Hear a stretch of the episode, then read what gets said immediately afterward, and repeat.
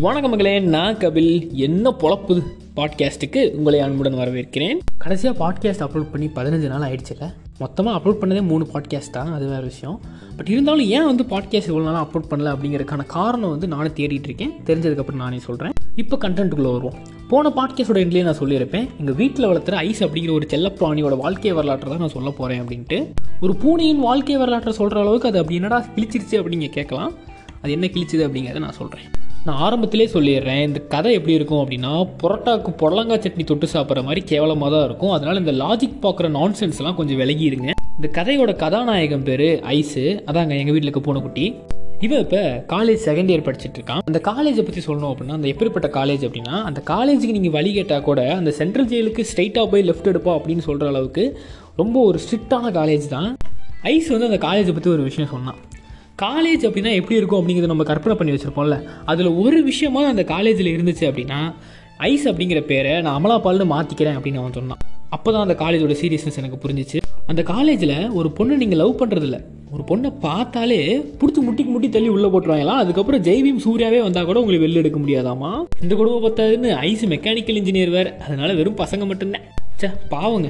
Omicron காரணத்தினால கவர்மெண்ட்டே வந்து இருபதாந்தேதி வரைக்கும் காலேஜஸ்லாம் இல்லை அப்படின்னு சொல்லிட்டாங்க. பட் இருந்தாலும் ஆன்லைன் கிளாஸ் வச்சுட்டு இருக்காங்க அவங்களுக்கு. சரி வைக்கிறதெல்லாம் பரவாயில்ல வச்சுட்டு போகட்டும்.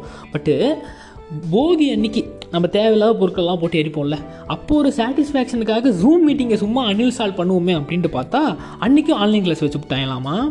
ஒரே பரிதாப நிலைமையில் பொ புலம்பிட்டு இருந்தேன். இந்த ரணகல வாழ்க்கையிலையும் ஐஸுக்கு ஒரு குதகலமா? அவனுக்கு ஒரு கேர்ள் ஃப்ரெண்டு இருக்குங்க. என்ன சொல்கிற அப்படின்னா ஆமாங்க அந்த பரங்கிக்கா மண்டையனுக்கு பக்கத்து வீட்லேயே ஒரு பூனை கரெக்ட் ஆயிடுச்சுங்க.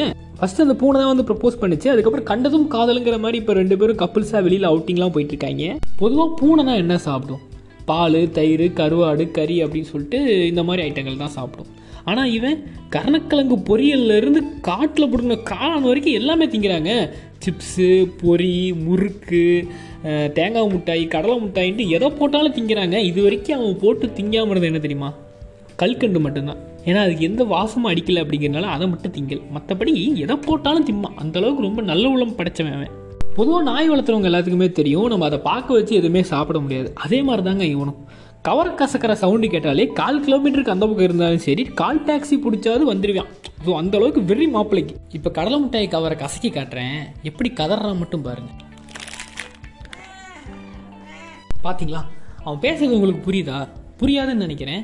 இந்த இங்கிலீஷ் படத்தெல்லாம் வந்து நாய் பூனை பேசுறதெல்லாம் வந்து ஹீரோக்கு கேட்கும் மற்ற யாருக்கும் கேட்காதுல்ல. அந்த மாதிரி அவன் பேசுறது எனக்கு புரியுது பட் வேற யாருக்கும் புரிய மாட்டேங்குது.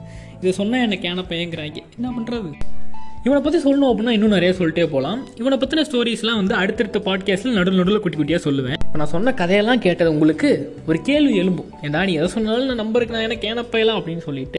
ஆக்சுவலாக நம்ம வந்து இந்த மாதிரி பாட்காஸ்ட்லாம் சொல்லும்போது நமக்கு ஒரு காமன் கேரக்டர் வேணும். நம்ம சில கதைகளில் சொல்கிறதுக்கு நமக்கு ஒரு காமன் கேரக்டர் வேணும். ஸோ அப்படி ஒரு கேரக்டர் தான் ஐஸு. ஐஸுன்னு உண்மையுமே எங்கள் வீட்டில் ஒரு பூனைக்குட்டி இருக்குது அது கடலை மிட்டாய் எல்லாமே சாப்பிட தான் செய்யுது.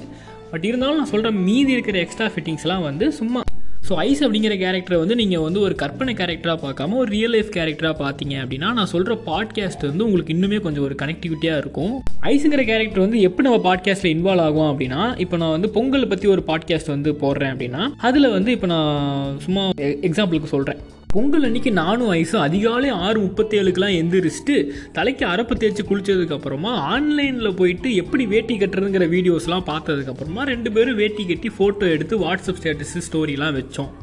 அப்படின்ட்டு வந்து நான் ஐஸ் ஒரு கேரக்டராக என்னோடய லைஃப்பில் அப்படியே கலந்து சொல்லும்போது அது உங்களுக்கு இன்னுமே கொஞ்சம் நல்லாயிருக்கும். ஸோ அந்த மாதிரி தான் வந்து நான் ஐஸ்கிற கேரக்டர் பற்றி சொல்லுவேன். இது ஆக்சுவலாக எல்லாமே நான் முன்னாடி யோசிச்சு வச்சுருந்தேன் பட் இவனை பற்றி இவ்வளோ எக்ஸ்பிளைன் பண்ண வேண்டாம். அப்படின்னு தான் இருந்தேன். பட் அப்படி பண்ணாமல் இருந்தேன் அப்படின்னா அடுத்தடுத்து பார்க்குற பாட்காஸ்ட்டில் வந்து யார் ஐஸ் அப்படிங்கிற ஒரு சந்தேகம் வந்து உங்களுக்கு வரும். ஸோ அதனால தான் நான் தனியாகவே வந்து அவனை பற்றி எக்ஸ்பிளைன் பண்ணிட்டேன். இதெல்லாம் முன்னாடியே நான் ப்ரீ பிளான்ட்டாக தான் இருந்துச்சு. என்னோட பாட்காஸ்ட் லோகோவில் கூட பார்த்தீங்க அப்படின்னா கார்னரில் வந்து ஒரு பூனைக்குட்டி இருக்கும். ஓகே அவ்வளோதான் இந்த பாட்காஸ்ட் இத்தோட நிறைவடைந்தது. இதுக்கப்புறமா அடுத்த பாட்காஸ்ட்டில் எப்போ வந்து சந்திப்பேன்னு எனக்கே தெரில அடுத்து என்ன கண்டென்ட் போடுறதுன்னு தெரில அதாவது என்ன கண்டென்ட்டுங்கிறத முன்னாடி பாட்காஸ்ட் கடைசியிலே சொல்லிடுறேன்னா ஸோ அதை வச்சு தான் அடுத்த பாட்காஸ்ட் போடணும் அப்படிங்கிறனால வந்து அது ஒரே கஷ்டகாலமாக இருக்குது அதனால் அடுத்து என்ன பாட்காஸ்ட் பண்ணணும் எனக்கே தெரில ஆனால் போடுறேன். ஓகே அவ்வளோ பாட்காஸ்ட் முடிஞ்சிச்சு. அதுக்கப்புறம் இந்த பாட்காஸ்ட் உங்களுக்கு பிடிச்சிருந்துச்சி அப்படின்னா உங்கள் ஃப்ரெண்ட்ஸ்லாம் ஷேர் பண்ணி கொஞ்சம் ஃபாலோ பண்ண சொல்லுங்கப்பா ரொம்ப ஃபாலோவர்ஸ்லாம் கம்மியாக இருக்காங்க. ஓகே பாய் ஐஸ் நீயும் பாய் சொல்லிடு